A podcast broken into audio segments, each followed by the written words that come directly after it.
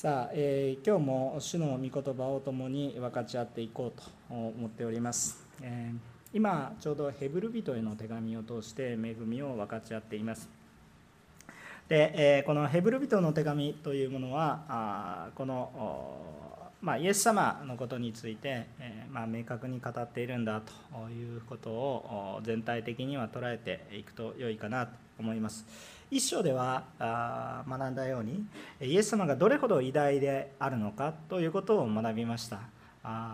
全地を作られ所有されえそして維持されそして修正され直されているという回復しておられるというようなことを学びましたね。全てなんだということを学びました。続く2章においてはそのイエス様がこの世を直していくためえー、まあ、回復していくために、えー、どうしているのかというと余裕を持ってではなく苦しまれて、えー、最も苦しまれて、え私たちをお救いになって滅びる者をお救いになってくださっているんだ。とということを学びました。そして3章においてはだからこのイエス様から離れないように私たちはこのイエス様を受け入れていく必要があるんですけど唯一の救いだから。だから互いに励まし合いましょうと。一人だとそこからこぼれ落ちてしまいそうだし心が折れてしまいそうになるから互いに励まし合いましょうと。いうことの大切さを学びました。4章においては一体どうだったでしょうか。そのイエス様っていうのは私たちが励まし合うほどの価値がある方本当に価値のある方。私たちが恐れるべきとするならばイエス様を恐れるべきだし私たちが敬うべきだとするならばイエス様を敬うべきだし私たちが感謝するべきだったらイエス様が感謝する。私たちが賛美を捧げる相手はイエス様こそがふさわしい。他の者がその席を奪ってしまってはいけないわけですね。他の者はそれを受ける価値は実はありません。このイエス様は私たちのために犠牲を払ってください。しかも私たちが感謝できない状態のはるか昔からそしてはるか永遠に向かってえいつもこのイエス様は私たちを守り助け導いてくださる。からこそ本当に価値がある。この人にこそ信頼できる価値があるんだということを4章として学んできましたね。さあ今日の5章からしばらくはこのイエス様がどのようにして私たちをお救いになられているのかということをいよいよ本当にこの旧約聖書の話を大きく用いながら、えー、まあ、神学的な観点ですね。そういうものを通して説明をしてきています。ですから話の内容は若干難しくなります。正直に言うと。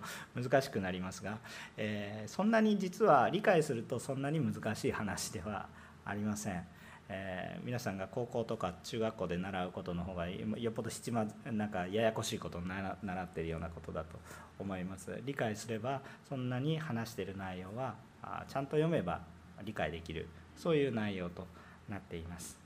でえー、一方でこの霊的な観点から説明されていく話がありますがあ私たちはそのことを覚える時にあまり学問的あまり体系的にだけ捉えようとするのではなくなぜそのようにされたか神様の心を求めていかれるとよろしいかなと思います、えー、ただそういうふうになってるんだという知識ばっかりを蓄えたところで皆さんがイエス様を信じるわけではないので。どうぞその心に触れられていくとよろしいかなとそのように感じています。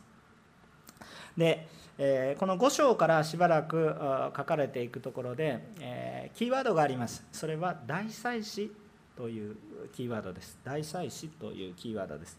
えこの大祭司というものが何だるかということが理解されていけばよくわかると思います。イスラエルの人たちにとっては大祭司というのはまあ、身近といいますかあのみんなが知っている単語です。えー、違法人の日本人や、えー、韓国人や台湾人や中国人や東南アジアの人たちやこっちの東アジアにメインを置いている人たちにとってはあんまり訳がわからないえまあ、言葉です普段普段生活の中に昨日大祭司が何か話してたよとか言ってそんな話出てこないですからねあの、まあ、非常に、えー、教会の中でえ聖書に精通してる人の中の話の中で出てしか出てこない話だと思います。しかしこの大祭司が何たるかということを理解していくと非常に私たちに必要不可欠な存在なんだということが理解できていくしまたイエス様のことを理解しよう。イエス様のことを知りたいと思った時にこの大祭司という言葉を抜いて説明しようとしている人はイエス様のことを何も知らないなという話になってしまいます。あ本当にイエス様が何をしておられるのか基本的に分かってないですねっていうことになってしまいます。ですから今日はこの大祭司というのが、まあ、しばらくね5章以下ずっとですね、えー、お話が出てくると思いますので、まあ、これの理解が進むと良いかなというふうに思います、まあ、難しい話がいきなり出てきましたが要はイエス様のことをもっとよく知ってねイエス様を受け入れイエス様がどれだけ素晴らしい方であるかっていうのを大きく言ったんですけどあまりにも大きすぎてよくわからないからどうぞもっとイエス様のことをよく知っていってくださいね。っていうっていう説明がさらにこの5章以下続いていくんだというふうに捉えていただければ嬉しいかなと思います。イエス様がどのような役割を持ってこの世に来られたのか。何でイエス様が処女マリアから生まれないといけないの？か教会に来たら教会紹介クラスで最初に学ぶことはイエス様イエス様は人であり神である。なんじゃこりゃ。なんじゃこりゃということを習うわけですけれどもなぜそんな難しい話をまず最初にしているのか。そういうことをですね、え今日共に、え学んでいければよろしいかなとそのように思っています。またそれをよく理解していないとイエス様を正しく紹介することができませんね。皆様イエス様を正しく紹介できますか？ということです。ああイエス様は私の言うことを何でも聞いてくれる方。まあそれはそうなんですけれども祈りを聞いてくださる方であり私たちの救い主で私たちを助けてくださる方であります。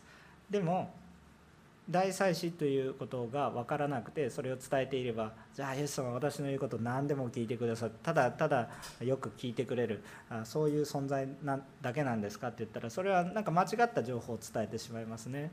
えー、そうではなくちゃんとイエス様の本当に成したいことイエス様の心を伝えていくためにはイエス様を知らないとイエス様伝えられませんよね。えー、でそれは私たちがイエス様の噂話をするんじゃなくてイエス様を紹介していける私たちとなることを主は願われていると思いますので、え、どうぞ私たちは今日の学びを通して聖書の御言葉を通してイエス様に触れていくそのような体験を今日もしていきたいと思います。さあ今日は3つの話をしたいと思います。えこの大祭司の話をしますがまず第1番目。大祭司は人の中から選ばれるが神が選ばれますよ。この大祭司というものは人の中から選ばれる。人間ですが神様が選ぶものですよ。人間のただ選挙とかね。そういうもので選ばれるものではなくて神様が選ばれる。神が選ばれるものなんだよということを見ます。1節から4節。お読みいたします。こう書いてあります。大祭司は皆人々の中から選ばれ、人々のために神に仕えるように、すなわち捧げ物と生贄を罪のために捧げるように任命されています。大祭司は自分自身も弱さを身にまとっているので、無知で迷っている人々に優しく接することができます。またその弱さの上に、えー、神民のためではなく、自分のためにも罪のゆえに捧げ物を捧げなければなりません。この栄誉は自分で得るののではなくアロンがそうであったように神に召されて受けるのです。アメン。このように書かれてあります。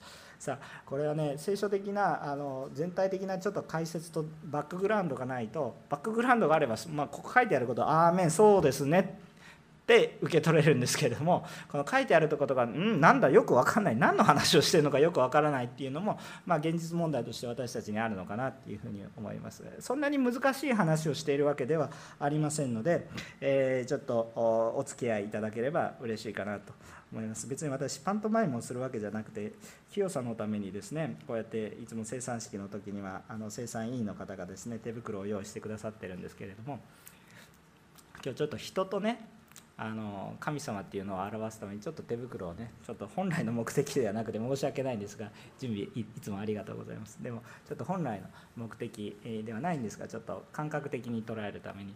えっとまあ右手私の右手ですけど私の右手皆さんから向かって左側にありますが右手をまあこれある意味ちょっと神様を象徴しているというふうに考えていただいて、えまあこっちの左手何もつけてない方ですね、えまあ人間、え罪人である人間を象徴しているというふうに考えて時々手が出てきてきますけれども あの説明のために出てきますが、えー、あまり深い意味はありません。とにかく神様と人間ということを、えー、象徴的な感じで表したいなと思います。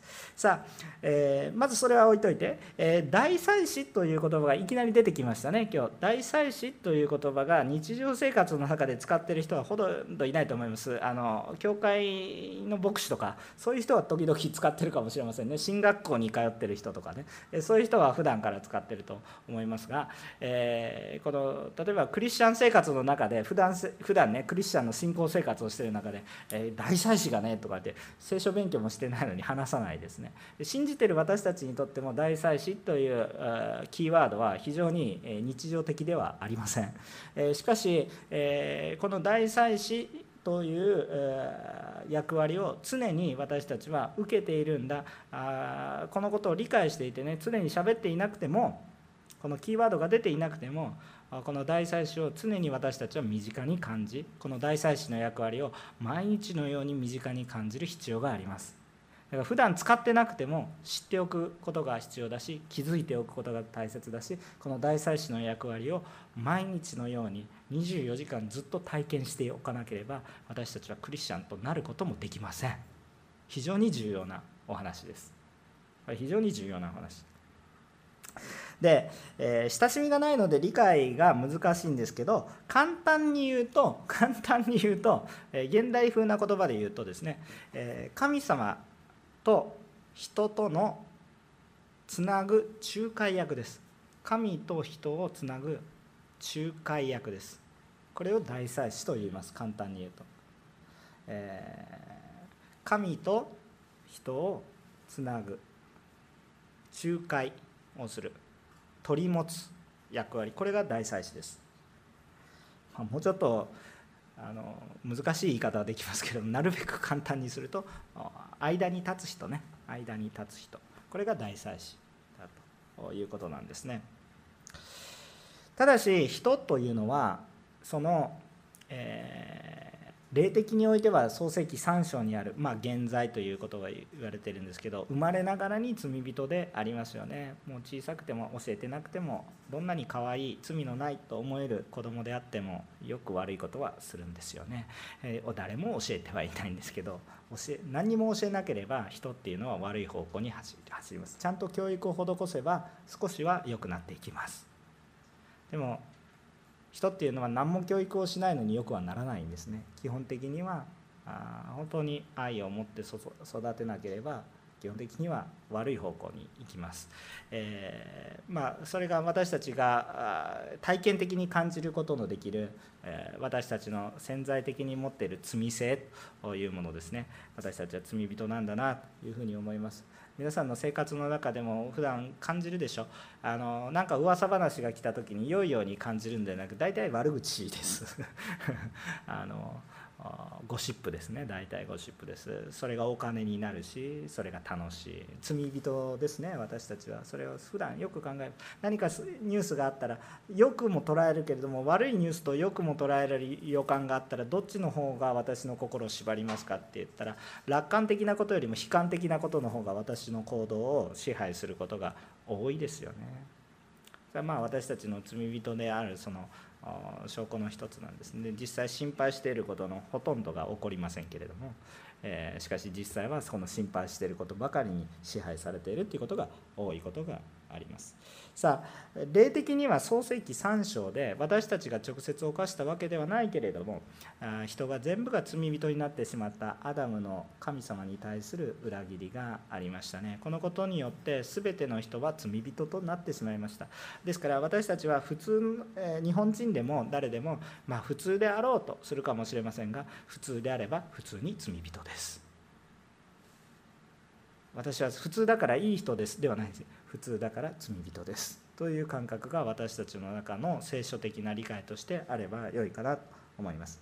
ところがまた、えっと、その罪をですね、えどのように理解しようかなと思うと先ほども言ったように私たちの歴史人類の歴史それから私の個人の人生の体験を通してみれば自分が罪人だっていうことはことさらに証明しなくても自明ということですね。はっきりとしているでしょうということです。別にそれほじくり返さなくても分かるんじゃないですか。私個人はダメだけどあ国全体としては人間全体としてはいいんだって歴史が物語っていませんね、えー、どうやっても。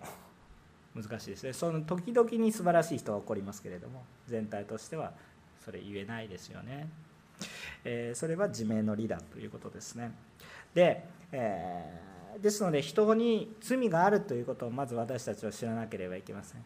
しかし神様はもともと人を罪あるものとしては作っていないんですね。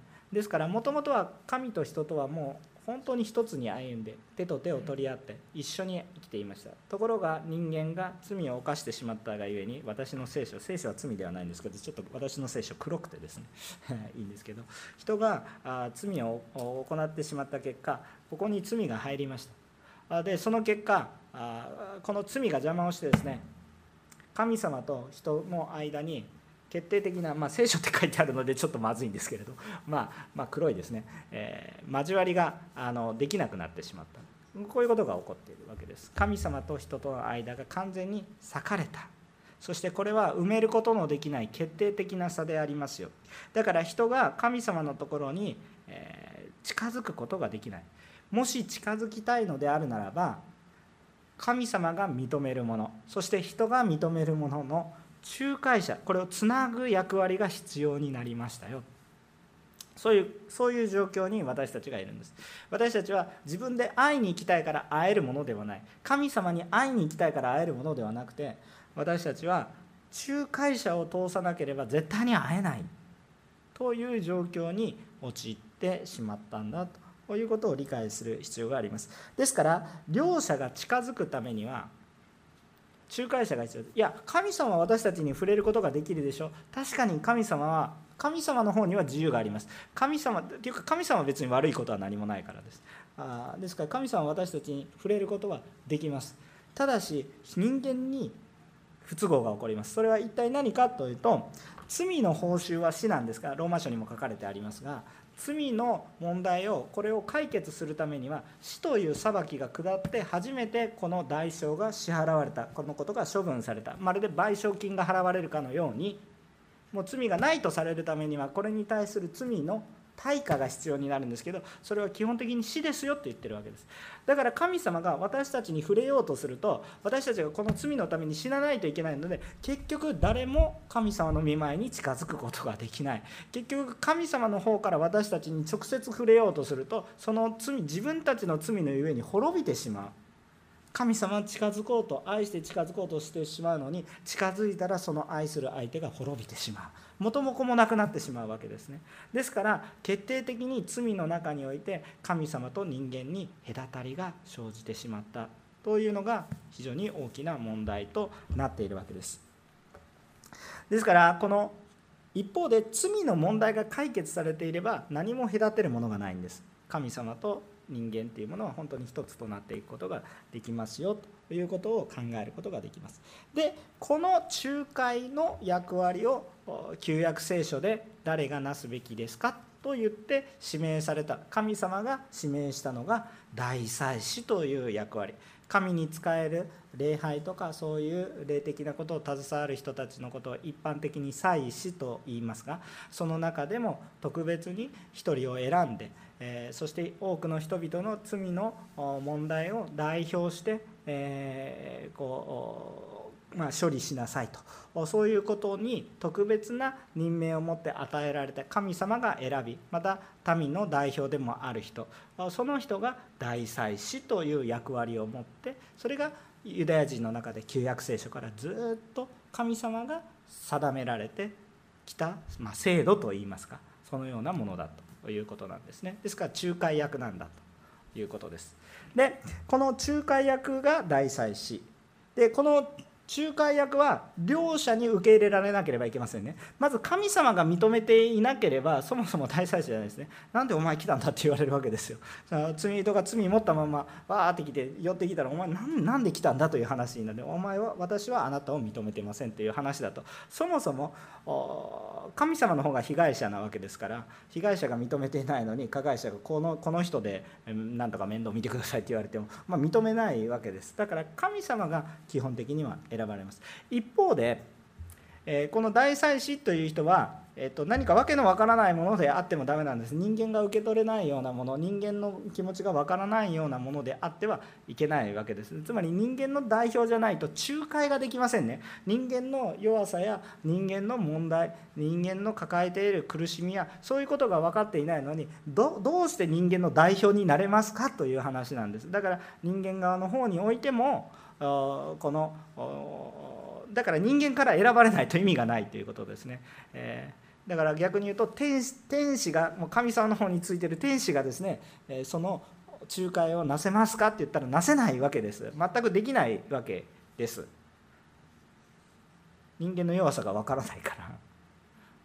強者の論理ですよね。だからもう全く私たちの代表とは認められない。どっから来たんですかみたいな。そういう感じですね。だから人間がですねあのこの仲介役にならなければいけないんだということですね。しかしねじゃあここで問題が起こります。じゃあその選ばれたじゃあ人間に罪がないかって言ったらあるんですね。罪があるんです。じゃあ結局仲介できないじゃないかって結局変わってないでしょ？人間の代表で神様がこの人だったらいいよって言って示した方がいてね。直接ではなくて言葉を通して話してこの人だったらいいよというふうに語ったんですけれどこの人が出てきたところで結局罪あるんですよね。結局変わらないですよね。選んだだけでおいては変わらないわけです。じゃあどうするのかというとこの祭司のこの罪の身代わりのために罪の報酬は死ですけれども完全ではないですけど一時的な措置としてこの罪の代価の死を人が担えばいいんですけど神様は人が死ぬことを願っておられないのでなので代わりに本来は別だけれども神様の中のもの、まあ、要するに罪のないものが罪をかぶることになりますがそれが人がかぶっても仕方がないので罪あるものなので罪のないもの。つまり神様の創造物の中で動物の命を代わりにしてそしてこの罪の対価を一時的に置いときましょうね。っていうだからその1日だけその時だけは一時的にこの罪を置いてそして私のところに来なさいよ。でもこれ完全じゃないので完全じゃない非常に一時的な、まあ、対処療法的な根本治療じゃなくて対処療法なので、まあ、熱が上がったら下げましょうみたいな。でも薬の影響が終わるとまた熱が上がりますみたいなそんな感覚で対処療法的に神様が示したのがこれが捧げ物生贄ということだったわけですね。でそのことが旧約聖書でずっと書かれてきてでこれに使えるのが祭司たちだったんですね。ですからこの罪の問題に対する責任を何とか取り除く必要があったんです。ですからこのいつも犠牲を払うということが起こってきたわけですね。ずっと。ずっとこれを下ろさないといけない。神様。まあ、そもそもねこの話をしてると根本的にどうして私は神様と関係を回復しないといけないんですかって思っている方そう思った方それが罪です。それいやなんでそんなこと罪だって言われないといけないの。お前何様だと思うかもしれないですけどよく神様のことを分かるとそれ自身がまさに罪の証拠です、えー、つまり私たちはそれがなければそもそも生きている命というものがこうまあ本当に虚しいものになってしまうということです、えー、今人間的に生きていても結局死で虚しくなってしまう。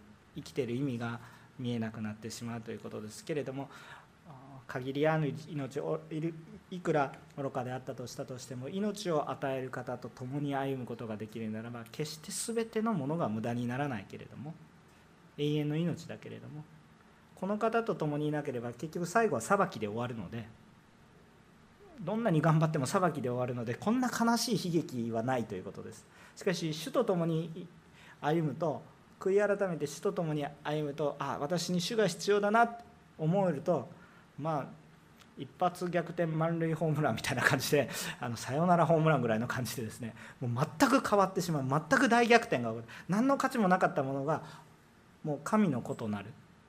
全てのことに意味どんな些細なことにも逆に意味が湧いてくる。そのような人生が回復するしたとえ私が死んでも死と共に生き続けると。そういうようなことが分かってくるということなんですね。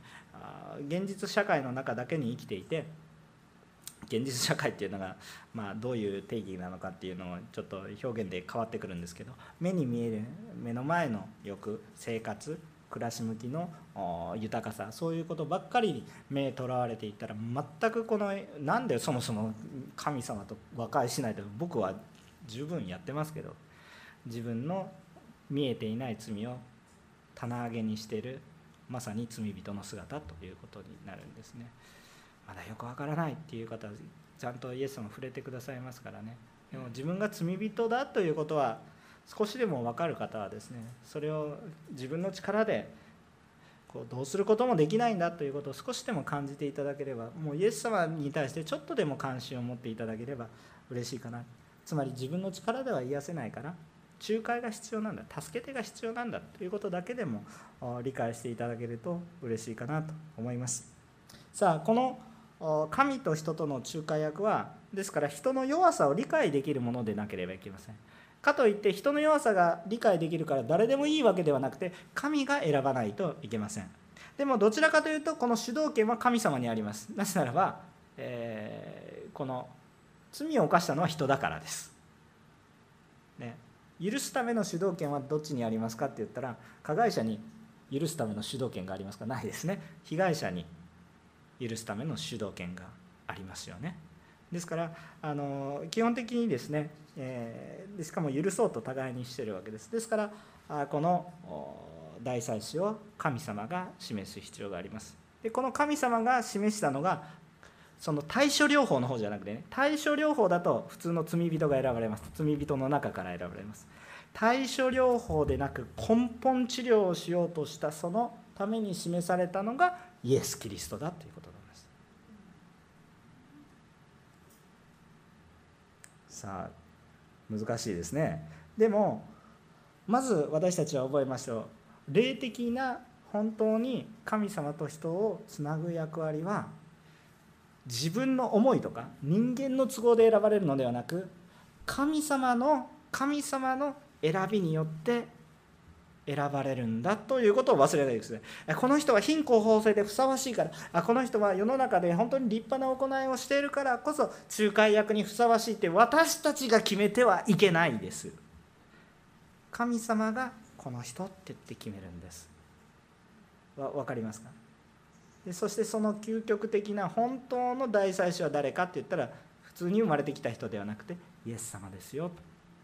ということがだから私たちはイエス様イエス様って言ってるわけですよ。だからイエス様を抜いてしまえば意味がないんです。私たちの大祭司を抜いたらどう祈りもできません。礼拝もできません。御言葉読んだって何のこっちゃ分かりません。イエス様を抜いてしまえばもうなもう私たちクリスチャン生活何の意味もありません。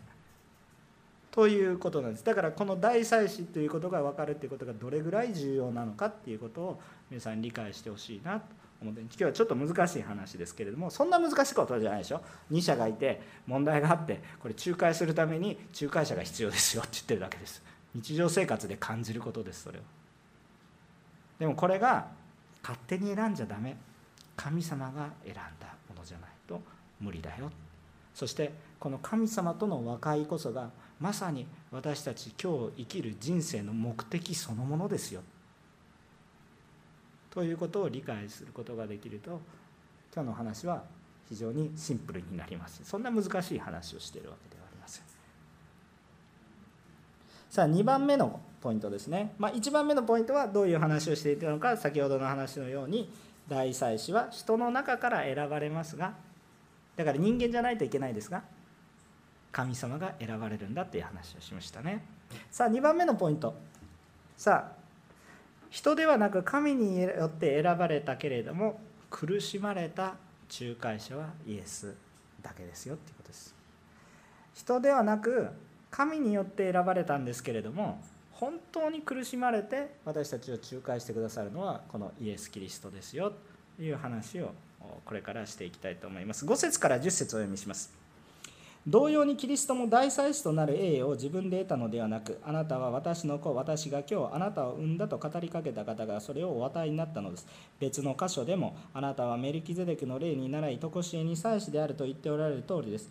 キリストは肉体を持って生きている間自分を死から救い出すことができる方に向かって大きな叫び声と涙を持って祈りと願いを捧げその経験のゆえに聞き入れられました。キリストを御子であられるのにお受けになったさまざまな苦しみによって従順を学びえ完全なものとされ、えご自分に従う全ての人にとって永遠の救いの源となりメルキゼデクの霊に倣い、え神によって大祭司と呼ばれたんです。と呼ばれました。とこう書かれてありますね。さあイエス様が本当の意味の大祭司つまり仲介役なんだ。神と人をつなぐ仲介役なんだ。ということはあまあ一応理解してもらったとして。でこのキリストそれがまさにイエス様なんだということなんですね。でこのイエス様っていうのは神様でもありますよね。神様なんですよということを学んでいます。ですから神様なんだから神様自身が神様なんだからもう自分勝手にしていいじゃないかというふうに思うんですけれどもこのイエス様は自分勝手にこの世の中で動かれたことは一度もなくて基本的にはよく祈りそして神様のちょっと難しい話をしますが神様からの、まあ、お告げ御心に従ったこと以外はしてないんです。逆に言うと。余計なことはしてない。自分勝手に動いてるわけじゃないんです。暴走してるわけでもないですし。自分が神だって言って適当なことをやってるわけでもないですし。基本的には謙遜なんです。基本的には神様からの指示がなければ何もしてないんです。逆にそれがあるならばどんなに辛くてもそれをするんです。本当に従順だったと書いてあります。経験だったと書いてあります。経験は神を神とする。敬う。自分をしもべとして神様を神様神様に従う。人生を自分が主導的な人生を歩むのではなくて従う。人生を歩まれたという。ことなんですよねあれこれ何か今話しながら何この人論理破綻をする話をしてるんかなという。ふう。に思います国語的には確かに論理破綻してます今の話は一体何かっていうとえイエス様は神様なのに神様の指示を受けるじゃあ誰が指示をしてるのっていう論理破綻が起こっているわけなんですがこのことを理解するためには三位一体の神様を理解する必要があります。えーと、三位一体の神様は父子精霊という3つの威嚇3つのこのまあ人格っていうとまた皆さんが引っかかってしまうんですけど難しい。もともとの人格って神様のものですからね。私たちに人格ありますけどそれはコピー。劣化コピーですから。劣化コピーといってもちょっと表現悪いんですけれども劣化版？私は神様の劣化版ですから。あのそのようなものですね。だから私たちの人格っていうものが本来の人格ではなくて神様にある威嚇が人格と言われるものですね。まあ、ちょっと難しい。だからその人格を持ったものとして創造されたのが人がパーソンなんです。人と言われるわけなんです。まあちょっとそれはね神学の話に入ってしまいますね。ちょっと元に話を戻しましょう。神様には3つの存在があるよ。でもそれが1つなんだよっていうこと。でしかもお互いに謙遜さと尊敬を持って使い合ってますよ。3つだけど1つだって言ってるわけです。理解不能です、まあ、私たちの次元を超えた話です。しかしそれは体験できます。今日はその話にしてるだけで1時間じゃ話終わらないと思いますぐらいたくさん話せますのでとにかく三位一体の神様3つなんだけど1つなんだっていうことを理解できるとこの話が理解できます。だからイエス様は神様自身だったけれども神の子として神に従うことを表していたという愛の表現を持っていたということを理解していただければ一旦これを飲み込まないと話が見えてこないですね。ですのでそのように覚えていただければ嬉しいかなと思います。じゃあイエス様は神様だったら大祭司じゃないでしょ？なぜですか？大祭司は人から選ばれないといけないんですよね。じゃあイエス様は人ですか？人ですよね。お母さん誰ですか？マリアですね。お父さん誰ですか？です。ちょっと聖書を知ってる人？お父さん誰ですか？ヨセフと答えた人は三角です。育ての罰っていうとちょっとね 怒られそうになるのでまあ正確に言うと罰です。でもですねちょっと人の心があります。三角。ねダメですね。あのイエス様のお父さん育てを担ったのはヨセフにとってはもう養子みたいなもんです。あのヨセフの子供ではありません、えー、マリアとヨセフの夫婦によってイエス様は人間的に育てられますけれどもイエス様の父は天のお父様です。神様です。ですからマリアは、えーと、イエス様は少女マリアから生まれました。人間の営みを通しては生まれてきてない。別に真男がいたわけでもありません。その他の男がいたわけではありません。完全に少女から生まれました。人間的に考えるとありえないです。バカな話ですね。私工学部卒業してます。それぐらい分かります。いや別にそんなそんなことアピールしなくても分かります。ね。処女から人が生まれるからないです。当たり前の話です。非常識な話です。人間的には。でも霊的な必要性。もし人間の間から生まれたら何が生まれてくるんですかって言ったら人間が生まれますが罪人が生まれるんです。これはもう変えることができません。人間の力で変えることができるんだったらとっくに歴史は変わってます。変えることができない。だから愛するお父さんとお母さんがいかに善良な人から生まれていかに立派な人から生まれて子供もいかに立派な人に生まれてもみんな罪人です。レベルが違うんです。私たちがちょっとちょっとっていうちょっとじゃないです。私は命を懸けて良い行いをして歴史を変えるほどの良い行いをしても神様の目線から見たらちょっとでしかないんです。だから次元が違うんですね私たちの罪の深さの。全てを捨てたのが人間の罪ですから。全てであり全てを捨てたのが人間の罪ですから。全てであり全てである方の言葉を無視して何でもないものを取ったのが人間の罪ですから。もうそれはちょっとねいやそんな覚えないでしょって。そんな覚えがないぐらい罪深いんですもう分かってないんですもう罪を罪とも思ってないんです。だからもう全然レベルが違うんですね。だからそのような私たちの弱さがあるわけです。でもですねでも罪ある人だったらま不完全な大祭司なんです。これダメなわけです。神様が直接何とかしないといけないわけ。でもそうするならば根本的な治療をするためにはじゃあ神様が介入しないといけないんですけど神様が介入できないんですよね。罪があるから。みんな滅びちゃうから。だからどういう人が必要なのかっていうと罪のない完全な人が必要なんです。罪のない完全な人が必要なんです。でこの罪のない完全な人はどういうものですかって言ったら旧約聖書の立法を全て守ります。ちゃんと神様が与えた立法の方ね。人間が勝手に後で作った立法がいっぱいあるんですけどもそっちばかりを守るんじゃなくて神様の心に沿った神様の立法を守る神様のルールを守る人が必要だったんです。でも守れた人は一人もいないので誰もいないっていうことにで人間が必要なんですよね今。だからイエス様は人としてマリアから生まれるんです。なんかわけのわからない霊的な存在がボーンと空から降ってきたんじゃなくてちゃんとおぎゃーと赤ちゃんからマリアの母母マリアの体から人として生まれてくるんです。でも人の営み経過は人の営みを通してではなくて神様が不思議な介入をする。まあでもねここをねどう解決していったらいいかなと思うんですけど神様は言葉だけで6日間で全地を創造される方なのでまあ一人の人の命を起こすぐらいはまあどうさもないなって考えると飲み込みやすくなります。であと人間的な必要では非常識なことです私たちの罪っていうのは常識的に解決はできないっていうもの非常識な奇跡が起こらないと解決ができないレベルなんだなということが理解できるとそれも飲み込みやすくなると思います。だからイエス様っていうのは神様ご自身じゃないといけないけれども人じゃないといけないんだ。教会紹介クラスで習うんです。なぜですか？仲介しないといけないから。これが理解できたら一気にイエス様の理解が広がります。イエス様は大祭司の役割を持ってこられたんだ。つまり人を救うために世に来られたんだ。ということが理解できる。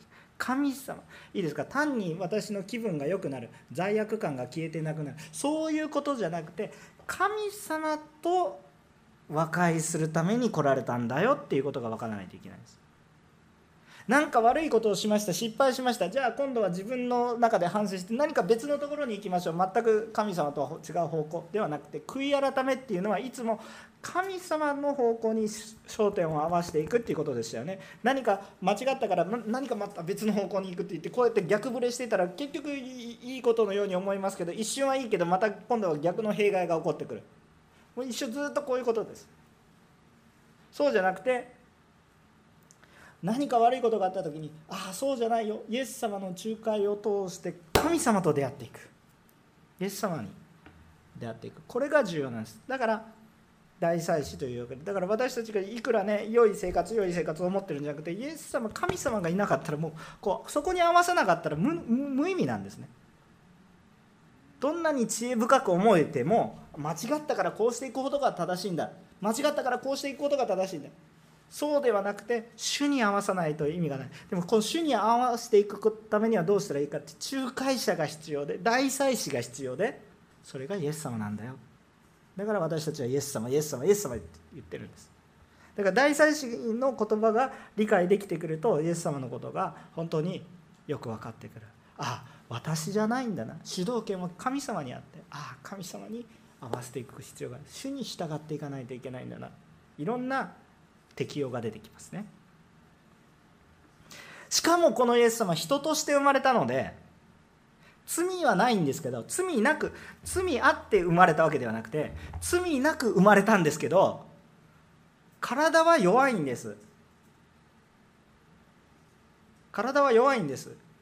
刺されれば痛いし食べなければ死んでしまうんです。非常に弱い。もう無敵状態の方全部の方というかもうこの世界が受け止められないぐらい世界より大きい方がいらっしゃったのにもかかわらずですねもう弱い弱いものになられてまあ来てくださった。だからイエス様は無敵だったから何でも知ってるから何も困らなかった涙もなかった困らなかったひもじい思いもしなかった全部そんなことはありません。もう惨めな人生を歩まれ生まれてから命が狙われまともに故郷で生活することも迫害することがなく今で言ったら難民になって難民生活。ようやく独裁者が消えたから戻ってきても貧しい生活。非常に苦しい生活。お父さん早くに亡くします。おそらくね。ヨセフが出てこないですから。小さい時以外お父さん早く亡くしてる可能性が高いですね。父親を早くに亡くすっていうことは苦労があるんです。今でも苦労はありますけど当時の苦労は比べ物にならない苦労があるんです。苦しい生活。一家を支えて働いたこともあったでしょうね。成人してないのにも働いたかもしれませんよね。そういうふうな状況の中にあって非常に苦しみあったと予想されますが全部は分かりませんけれども。しかしそのように歩んできました。だからイエス様は私たちの苦しみ知ってるんです。誘惑の全てに現れました。それも特大級の誘惑にあってます。私たち全世界をお前のものにしてやろうなんて誘惑受けますか？もう誘惑すら受けないですよね。そんなこと言われてもあなたバカですか？って言いますよね もうそんなことは関係ありません。資格もありませんしそんなこと思ったこともありませんと言ってね。いやこの日本を全て治め最近ね新しい首相も出ましたけどそれそんなん言われたって誘惑にすらなりませんね。あの可能性がないからです。でもイエス様はもうもともと全てを治められていた方だったから今こんな苦しい状況になってるのか誘惑を受けるんですよね。もうそんなもうとてつもない誘惑を受けても全て退けられました。イエス様は私たちと同じ弱さがありました。罪は犯されませんでした。しかし全ての全ての誘惑という誘惑全てお受けになられてしかも罪を犯されなかった。つまり罪ある大祭司ではなく罪のない大祭司として私たちの。でも大祭司って罪をあがなうためにあるいるんですよね。罪の問題を処理するために。真っ白いから。真っ白というか表現が悪いかもしれないですけど何もないからこそ私たちの罪を全て一身に背負われて死なれるんです。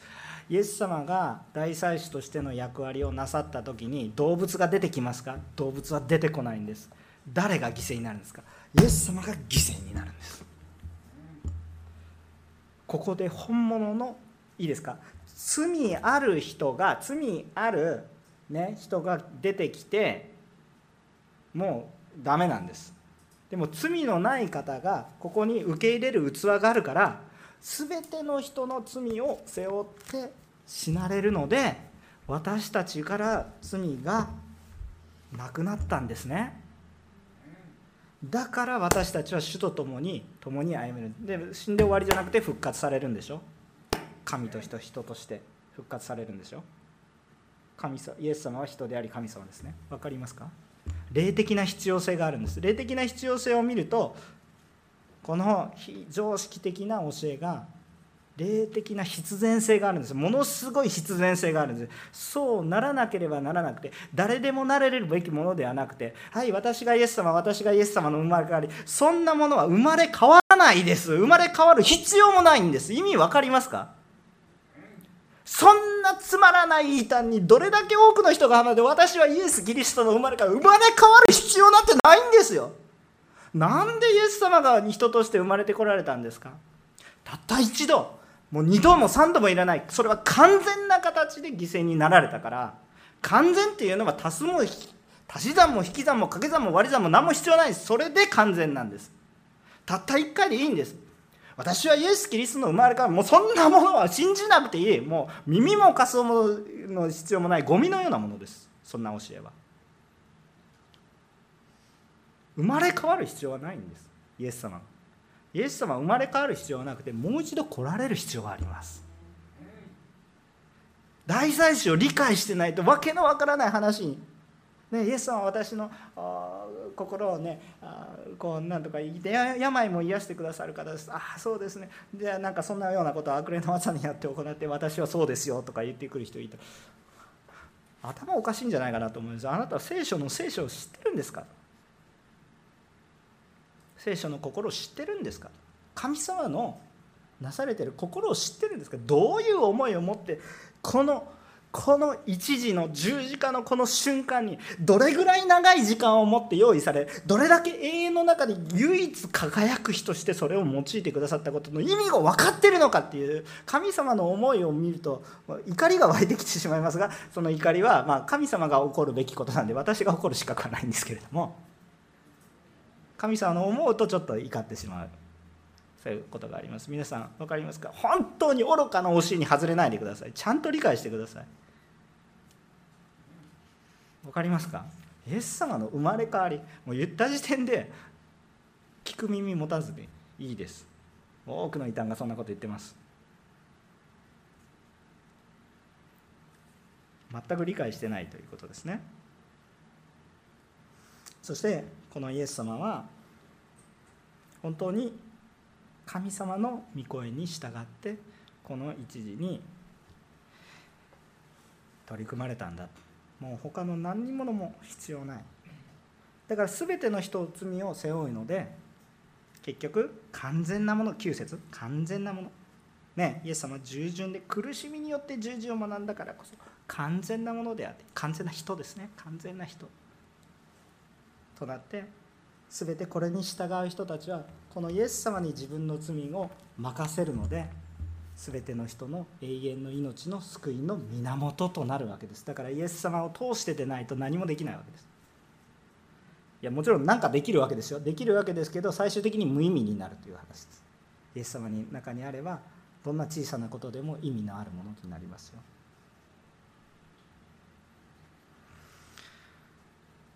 もう他に必要のないから永遠の救いのもうこれ以上準備する必要もないしこれからも準備する唯一の光り輝く救いの源イエス様っていうことになるわけです。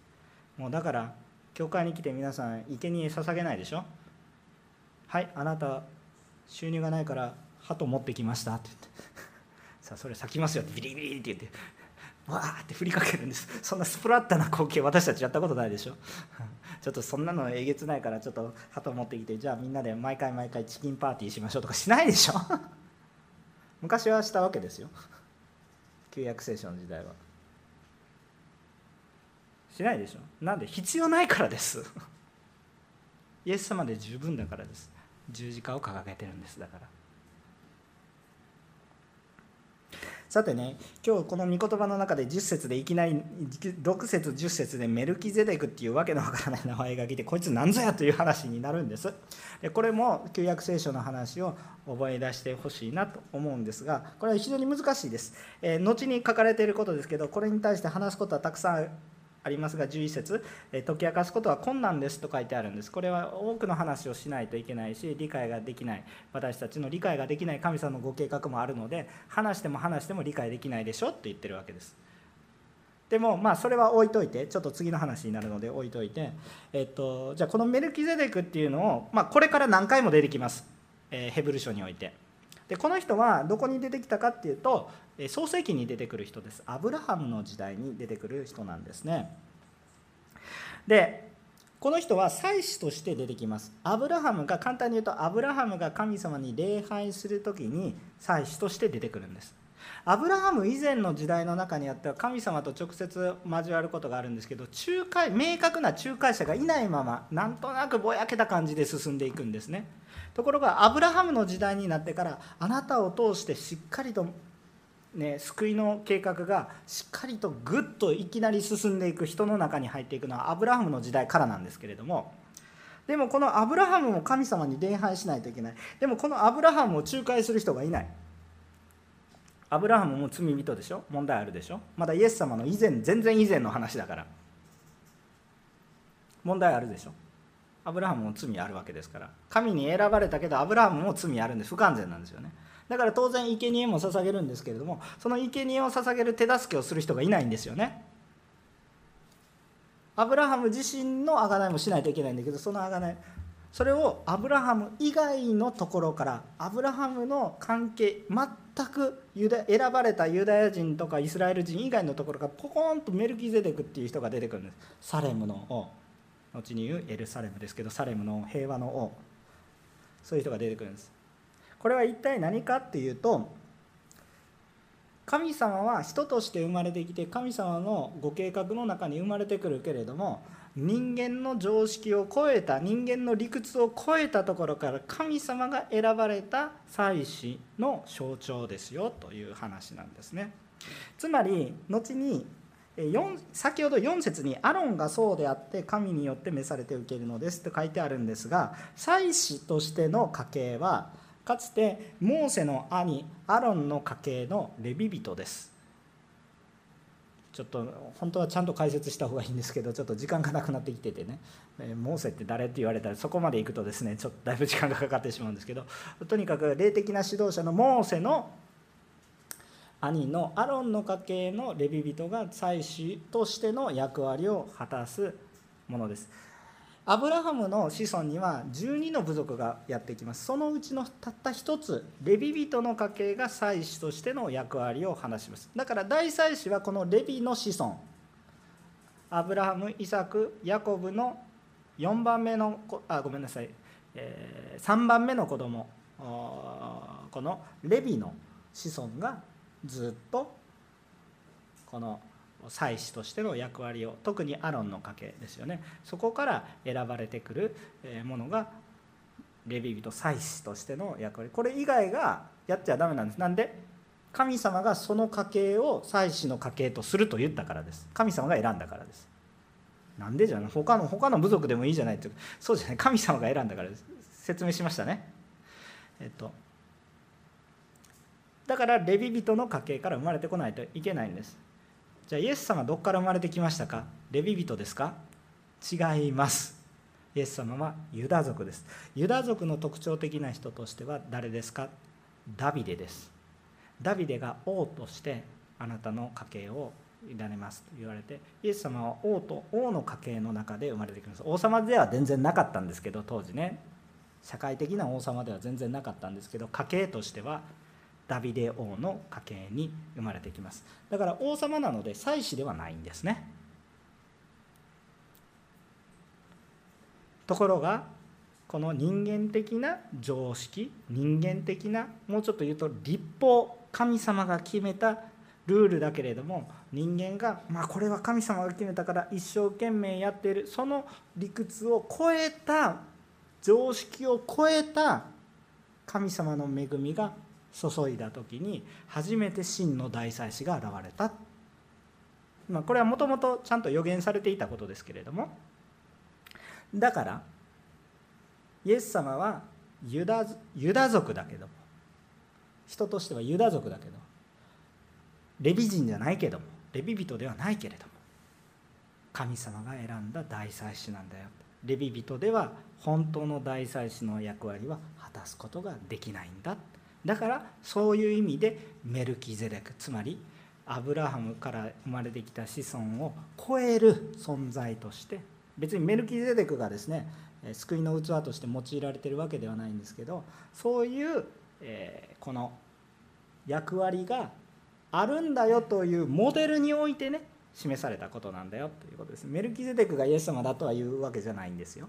でもそういうものを表すためのモデルとして用いられたモデルって本質的に本本質その人の人格が全てモデルのような人生ではないでしょモデルっていうのは何か一部分だけを表したいがために用いられた。そういう意味でメルキゼデクという人が用いられた。祭司として。つまり人間の常識を超えて神に選ばれた人は人間的な傲慢がなくて人のためにロークされて使えられてきているんだよ。ということです。さあ1番目は1番目のポイントは何だったでしょうか？大祭司っていうのは人が選人の中から選ばれるけど神が選ばれる方。その大祭司本当の大祭司人であり神である大祭司はイエス様ですよ。このイエス様は私たちを苦しんで救われる大祭司ですよ。自分で自ら犠牲を負って罪のない方だけれども罪を負って。という話が私たちの中にありました。最後最後そんなに難しくありません。すぐ終わります。えー11節メルこのメルキゼデクについて私たちは話すことがたくさんありますが解き明かすことは困難です。あなた方が聞くことに対して鈍くなっているからです。あなた方は年数からすれば教師になっていないといけないにもかかわらず、え神が告げた言葉の処方またもう誰もう一度誰かに教えてもらう必要があります。あなた方は硬い食物ではなく父が必要なになっています。え父を飲んでいる者は義の教えに通じてはいません。幼子なのです硬い食物は善と悪を見分ける感覚と感覚を経験によって訓練された大人のものですということです。えこれは何を言いたいかというとイエス・キリストを知って救われるだけではなくそれを伝えるものになってくださいということです。つまり今日学んだことをちゃんと受けて味わいそして伝えるものになってね。知ってああなるほどよかったね。知識教育を満たします。霊的にああ私の希望だと思って感動します。まあ感動しませんでしたっていう人はまずイエス様に出会うことが必要です。けれどもそれで終わってるんじゃなくて主は明確にちゃんとそれを伝えるものになりなさい。これが主の心なんです。思いなんです。ちゃんと説明できるようになってください聞いたでしょ？もうね皆さんねあの一番勉強する人一番学ぶ人っていうのは教えなければならない立場にある人が一番学ぶんです。1対1でもよく話すんですけど。なんかね学生の時みたいにもう先生早く授業終わらないかなみたいな。次の休み時間早く弁当食いたいね。あのそういうことを考えてる時はもう大体何言ってるんですか「おい西山何言ってるか聞いてなかった。すいません聞いてませんでした」みたいな感じでね。授業受けてるようで話を聞いてるようで聞いてないんです。よ眠いなみたいな。話が眠いのは私の責任でもありますけれども。しかしですねこれを次の人に教える責任を持ってる人は先生はこうやって教えたけど別のところから質問が来たらどうしよう。先生私質問があります。こう質問されたらどうやって答えるべきでしょうか。質問が湧い失礼しました。質問が湧いてくるんですね。またそれを説明する役割を主から任されてる。主はそのことを思っておられる。そのことをね今日ちょっとだけ分かち合って終わりにしたいと思います。えー、私たちはイエス様を知ってなんとなく救われなんとなくあいい気分になってる。だけでも恵みですけどそれでとどまることなくそれを伝えるものとなってください。本来はそれを伝えることがもう1年も2年もずっと聖書を通読された方もうそれは十分にできます。ちゃんと御言葉を読んで御言葉に触れた方は十分にできます。しようとしてないのでいくら経ってもできません。それはぼーっとしていれば育つものではありません。訓練をしなければならない意識的な思いを持ってしなければならないんです。ぼーっとしてればそのようになります。そうではありません。意識的に主の思いを求めていかなければそれは行われるものではありません。訓練を受けていかないといけないんです。それはまずね何々をしなければならないって言ったら何かこう反発感が湧いてくるのはよくありますね。私もそれを理解します。ただですねこれを覚えてほしいことがあります。それは一体何か？それは一体何か？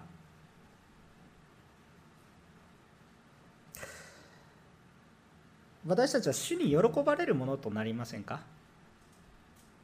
主が私たちを喜んでくださる方になりたい主が残念だな怒りながら憐れんでくださる方じゃなくてねちょっと金曜礼拝でしたっけね。まあ水曜礼拝でしたけ？どちょっとどこで話したか忘れたんですけど。神様怒りながらねそれでもねもう仕方ないなって憐れんでるそういう姿じゃなくてね。まあ、神様よくやった忠実な島だ愛する子だって言って喜んでもらいたいと私たちが思えたら嬉しいですよね。本当に神様あれイエス様あれだけ苦労されたんだ。ああ本当にあこれだけやる価値がある子たちだなっていうふうにね触れてもらえればいいわけですけれども。そうじゃなくてなんか私たちはもう仕方がなくなんか神様がもうまだ苦労ずっとかける、まあ、どこまで行っても苦労かけるんですけども。しかしでも喜んでもらいたいと思える。私たちが主を愛するのであるならば主に喜んでもらいたいという思いがね私たちの中にあってほしいと思います。このイエス様は罪人のためにロークされたんですよ。罪人のためにロークされたんです。私たちはイエス様は何に従われたんです？人の模範として何に神様の思いに従われたんですよね？それが私たちの見本なんです。私たちの大祭司なんです。人としての代表としてのその歩み方なんです。それが私たちの見本です。私たち確かに救われました。イエス様に触れられ応急処置を得た。まず命を得ました。その命は失われません。大丈夫ですけど私たちはどう生きるんですか？新しく生まれることは良いことです。それは良いことです。でも新しく生まれた命をどのように歩むんですか？私たちは神様と和解するんでしょ？神様と和解してじゃあ神様と一回和解してもう一回離れるんですか？違うでしょ。神様と和解され神様と共に歩むんですよじゃあこのイエス様神様がどういう思いを持って今何をされているのか。それは自分だけ救われればいいという自分だけ救われればいいんだったら初めからイエスの犠牲になる必要はありません。初めから罪ないんですから。わざわざ十字架を追われたんですよね。神様が愛する者を愛したわけです。神様が愛する者を愛しこれに仕えようと思って。じゃあ私たちがどうやって愛したらいいんですか？どうやって愛することができるんですか？いろんなことをできます。食べ物を持っていったりお金をあげたり、えー、助けてあげたりいろんなことはできます。まあそれがそれの方が難しいっていう考えもあります。でもいくらそれをやっても最終的には虚しいのでその人が本当に主と共に歩んでいけるようにイエス様を伝えます。じゃあイエス様はどうやって伝えるんですか？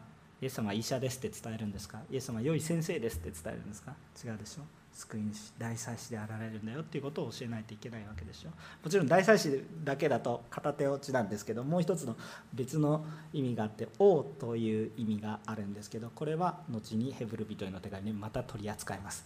半分しか今話してないんですがとにかくその大祭司としての役割をちゃんと伝えることが皆さん今話せましたよね。簡単ですよね。神様がいて人がいて罪があるからこれを解決しなくてその仲介者としてイエス様が来られてこの仲介者以外はダメなんだよって理解しましたよね。こんな簡単な話はありません。でもそれをちゃんと人生の中に刻んでください。なんとなく理解してああそうだったねじゃなくて。刻んでそういう人生を歩んでください。それを伝えるようにしてください。私たちは生まれた時に永遠の赤ちゃんじゃ永遠の赤ちゃんうちにも今赤ちゃんいますけどミルクだけで育ちます。最初はミルクが重要です、ね、もう赤ちゃんに最初から訓練しろとか言ってね。さあお前立てみたいな感じで気をつけとか言って。やったってもう無理ですよ。へえってなってるだけです。無理です。最初赤ちゃんだから守ってあげないといけないです。お乳もあげないといけないです。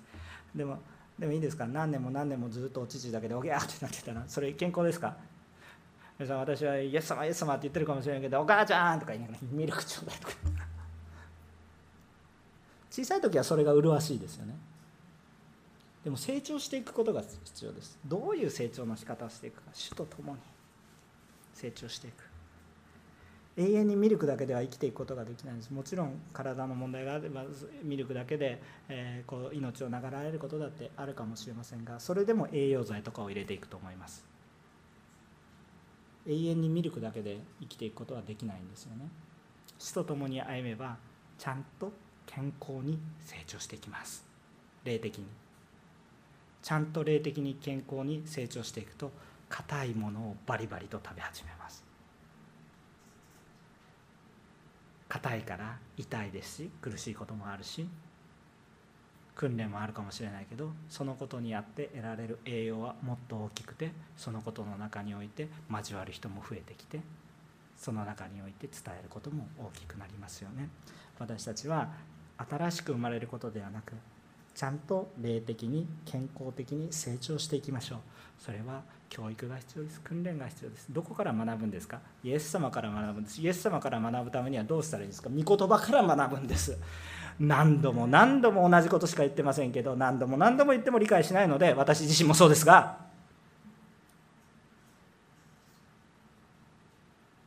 御言葉を読んで学び主イエス様の助けを持ってその書いてある真なる意味を理解してください。主は何をなそうとしてたんですか？大祭司取りなす役割あがなう役割を罪人のためにしてるんです。ああこの人が救われたらいいなと思う人のためだけじゃなくて罪人のためにイエス様されたんですよね。そのことを学ぶんです。私たちのおんぬり教会は11月から聖書の学びをします。そんなに難しい学びではありません。楽しい学びをします。11月からオンラインでします。ぜひ申し込んでください。3月ぐらいまで続きますけど12月の忙しい時と旧正月の時は休みにしますから。休んでもいいので続けます。3月ぐらいまで続きます。毎週木曜日やります。ぜひ申し込んでください。御言葉を通して学んでいくものであります。ラブソナタの奉仕悩んでる人いろいろな犠牲もあります。でもイエス様のことを覚えてもし許される方があれば使えてください。ぜひ祈ってください。祈ってください。私たちがこのラブソナタに対して何もしないという人がこのおんぬり教会に一人もいないようにしてください。祈ることはできます。捧げることができます。行くことができなくてもね。ラブソナタを用いてこの横浜にいるけど家族伝道する。何でもできます。目を開いてください。訓練されてないから分からないです。いつまでミルク飲んでるんですか。もうミルクを飲まない人に飲まないといけない人にはミルクを提供させていただきます。でもレストランにいてミルクって言わないでね、まあ、もう牛乳好きな人いいと思いますけれども。ね。いいですけれども。それはそれで良いものですがちゃんと主の使命を果たしていきましょう。そのためには訓練が必要です。御言葉から学びましょう。霊的な大人になってください。子供のような吸収力は持ち続けてください。素直さを神様に対する素直さを持ち続けてください。しかしちゃんと成長しなさい。ちゃんと完全な救い主を伝えられるようにしてください。主が願われていることです。主がされていることです。それに私たちがついていくんです。だから学んでください。恵みは増し加わります。信じますか？今日も主を伝えるものでありましょう。お祈りをいたします